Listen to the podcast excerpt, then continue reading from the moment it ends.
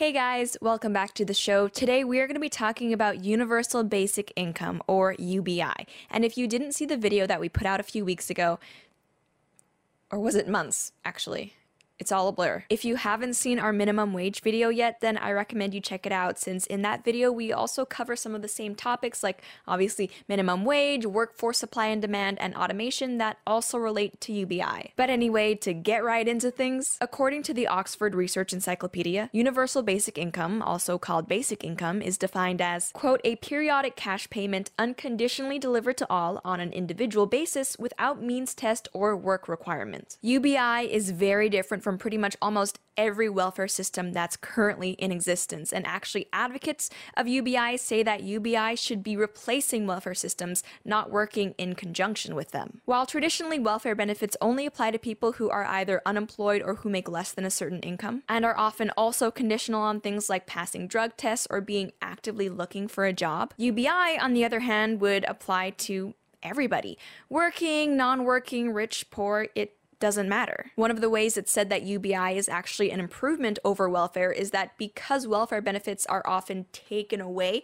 once people meet certain income requirements, it's sometimes said that welfare actually disincentivizes people to work. If working more means you get less welfare, well, then realistically, there is an opportunity cost to consider there. With UBI, on the other hand, because everyone gets it no matter how much or how little they work, any extra money made is money gained. Democratic presidential candidate Andrew Yang is currently one of the most popular and the most vocal proponents of a UBI. And if he's elected president, Yang is promising to implement something called a freedom dividend. According to his campaign website, quote, Andrew would implement a universal basic income, the freedom dividend, of $1,000 per month or $12,000 a year for every American adult over the age of 18. This is independent of one's work status or any other factor. This would enable all Americans to pay their bills, educate themselves, start businesses, be more creative, stay healthy, relocate for work, spend time with their children, take care of loved ones, and have a real stake in the future. Although Andrew Yang is one of the loudest supporters for UBI, he is far from the only one.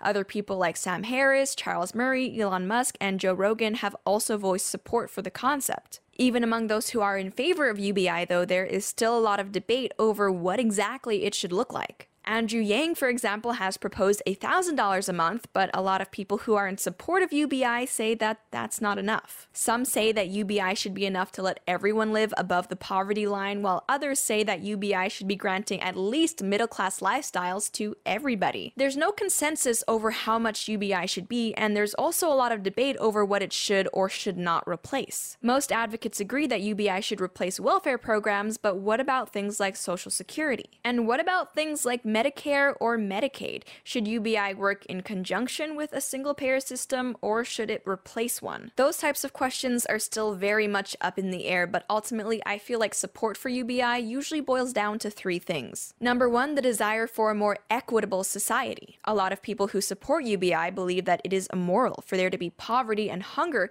in a society while there are simultaneously millionaires and billionaires in that exact same society. UBI would therefore function as a large large scale method of wealth redistribution, ensuring that there is a minimum standard of living that everyone is able to meet, regardless of, well, pretty much anything. It doesn't matter whether you're working, what your skills are, what your motivation is, you are guaranteed at least this minimum standard of living. And another reason why I often see people advocating for UBI is that it would be a much less bureaucratic system than current welfare programs. A really huge problem with the current welfare system that I think people across the political spectrum can agree to is that it is rife with bureaucracy, waste, and abuse. It's true, welfare as it stands is just a bucket of inefficiency, and whether you're in favor conceptually of wealth redistribution or not, at the very least, UBI blanket payments to every citizen over the age of 18 that would simplify things. And third, and even though I'm not in favor of UBI, I do think this is the most compelling reason why someone would be, and that's to deal with AI and automation. For centuries, actually, because of automation, machines have been replacing low skilled workers. That's nothing new, and historically speaking, automation as a phenomenon has not resulted in net job losses to the market. For example, for every bank teller whose job was replaced by an ATM, new jobs have opened up in the exciting fields of ATM installation and repair and general maintenance. But what makes current automation different than historical automation is that because of AI, artificial intelligence, more and more jobs and more and more complex jobs are being automated away. Because of technological advances, drivers, teachers, and even lawyers and accountants may be replaced by machines in the not too distant future. A lot of people believe that as entire industries basically lose their jobs to automation, they're going to need some way to survive, which is where UBI would come in. Now, we're going to return to the whole issue of AI in just a few minutes because, like I said, I think it is one of the most compelling and interesting and tricky parts of the UBI conversation. But for now, let's bring up some of the downsides people have highlighted in regard to UBI. Number one, of course, is the cost. A lot of people, when they're talking about UBI, like to refer to it as free money, but as we all know, unfortunately, in this world, there is no such thing as free. UBI wouldn't be free money, it would be taxpayer funded money. Any UBI plan, at least as they're currently being discussed, would be extremely expensive. For example, let's take a look at Yang's plan, which would guarantee people $12,000 a year. According to the US Census Bureau, as of July 1st, 2018, there are 327,167,434 people in the United States. About about 77.4% of those people are over the age of 18, totaling a little over 253.2 million individuals. To give each of those people a $12,000 check annually would cost over $3 trillion every single year. Obviously, those numbers aren't perfect since Yang's UBI would only apply to American citizens, but the US Census data doesn't include citizenship information, which is its own debate. But regardless, this would be an expensive endeavor, especially considering the fact that Yang's policy at just $1,000 per month is one of the more conservative, less costly UBI proposals out there. In response to concerns over the high costs of these programs, a lot of UBI advocates will say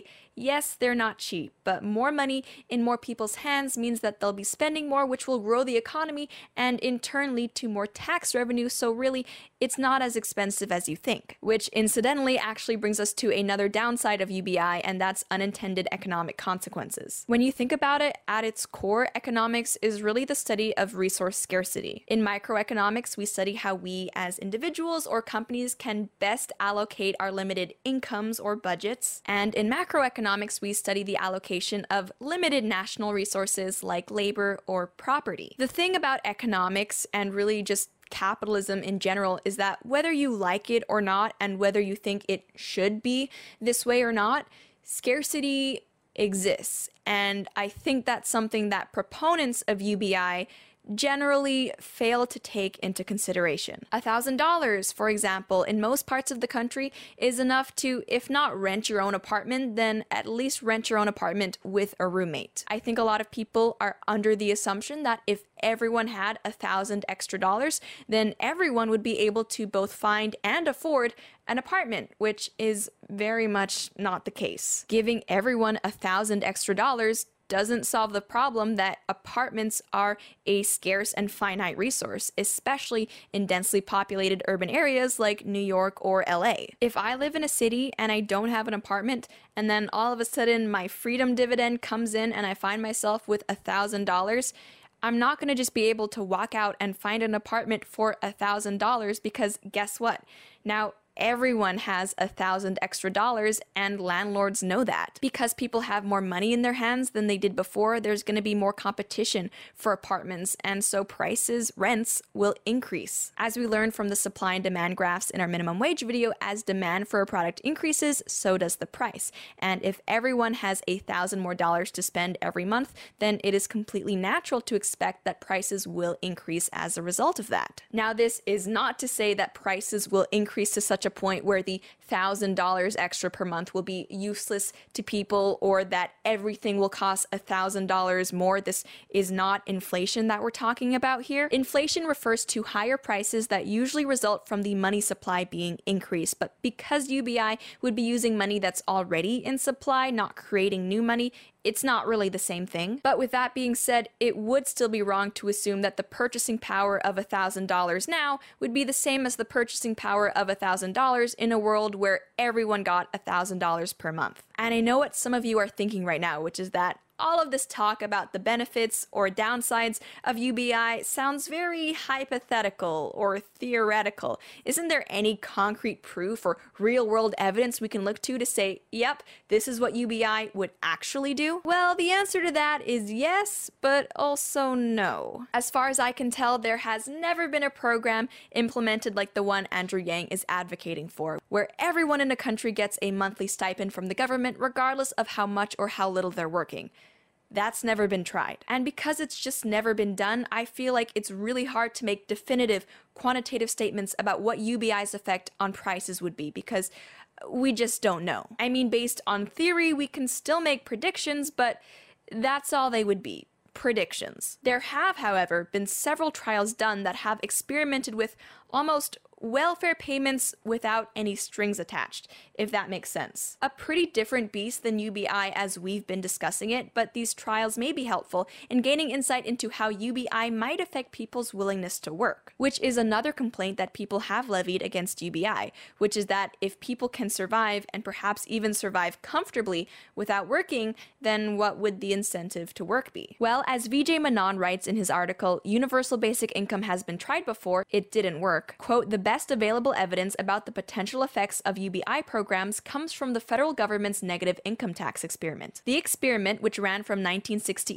to 1980, consisted of four random controlled trials across six states designed to test the negative income tax. Similar to the universal basic income, a negative income tax guarantees a minimum income which phases out as earnings increase. Evaluations of the experiment found that the negative income tax reduced desired hours of work by 9% for husbands, by 20 percent for wives, and by 25% for single female heads of families. For single males who were not heads of households throughout the experiment, the reduction in hours worked per week was a staggering 43%. If recipients lost their jobs during the experiment, they experienced significantly longer spells of unemployment compared with non recipients, more than two months longer for husbands, almost a year longer for wives, and longer still for single mothers. For every $1,000 in additional benefits, there was an average reduction of $660 in earned income, meaning that $3,000 in government benefits were required to increase net income by $1,000. These studies also made clear that it was the receipt of unconditional aid,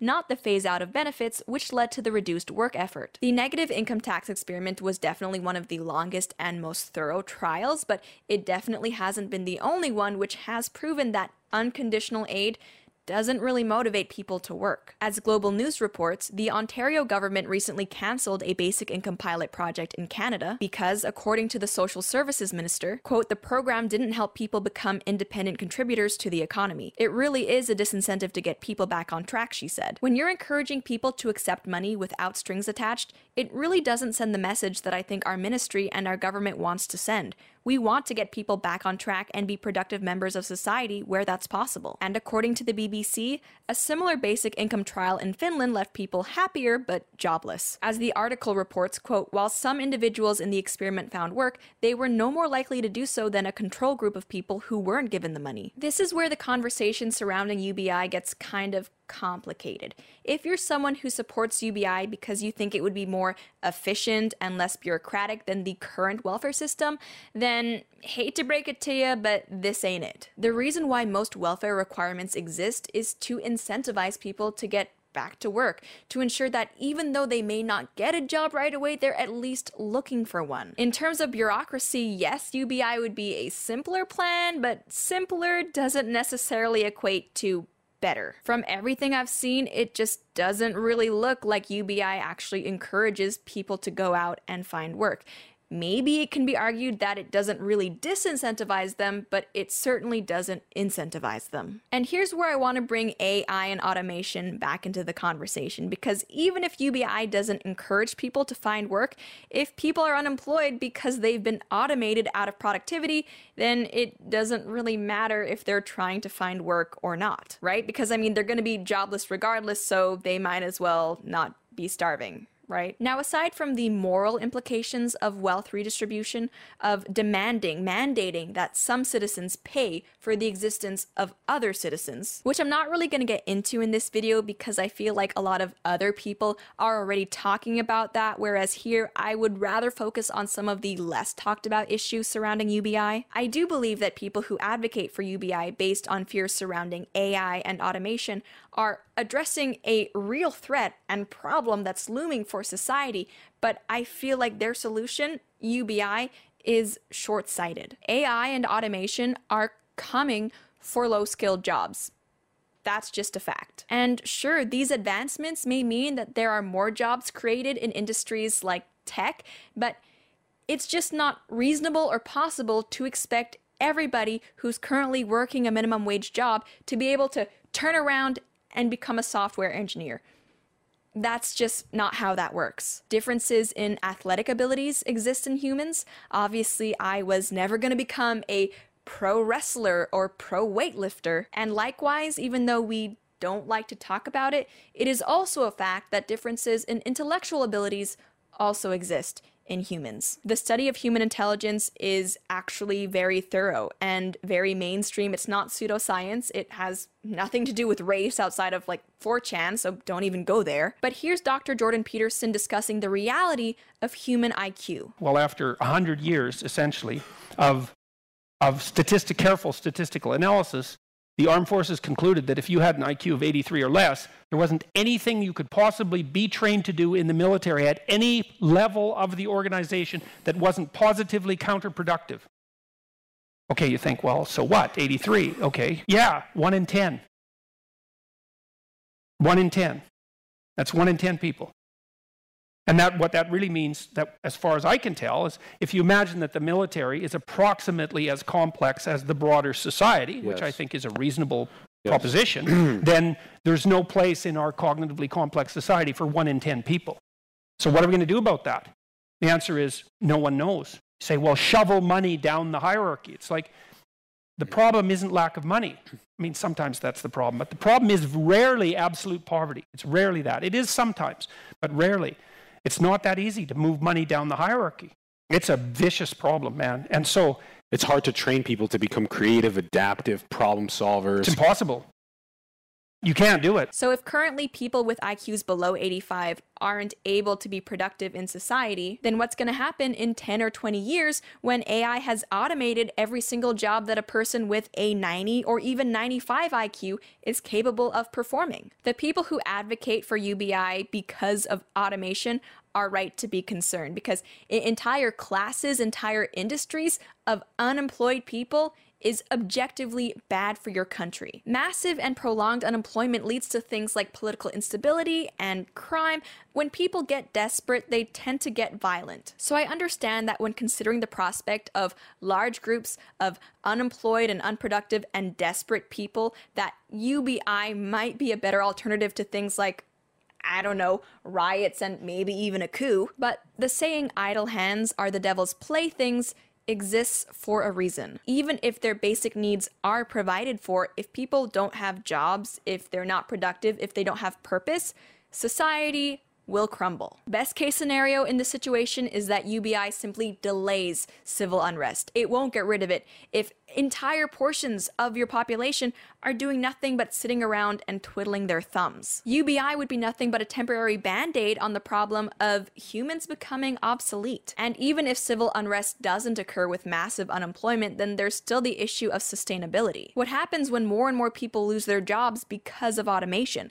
What happens if we get to a point in society where there are as many people not working as working. And keep in mind that IQ and intelligence is mostly, but not entirely, genetic, and that low IQ people tend to have more kids than high IQ people. What happens when the class who is unable to work gets bigger and bigger, all the while the class who is able to work gets smaller and smaller? Maybe I'm just being crazy and hyperbolic and overly pessimistic, but this is where things are heading, and implementing UBI won't save us. Don't get me wrong, there are things we could be doing to save ourselves, but they've proven too unpopular to talk about. Things like not letting in low skilled immigrants when our own low skilled citizens can't even find jobs. And the idea that, hey, if you can't take care of yourself, then maybe you shouldn't be having kids. And conversely, hey, if you can take care of yourself, if you're smart, you're productive, then society is gonna need you to have kids. Anyway, there is so, so much more that could be said about this topic, but as always, I would love to know what you guys think. Do you guys support UBI? Why or why not? And how should we handle AI coming into the workforce?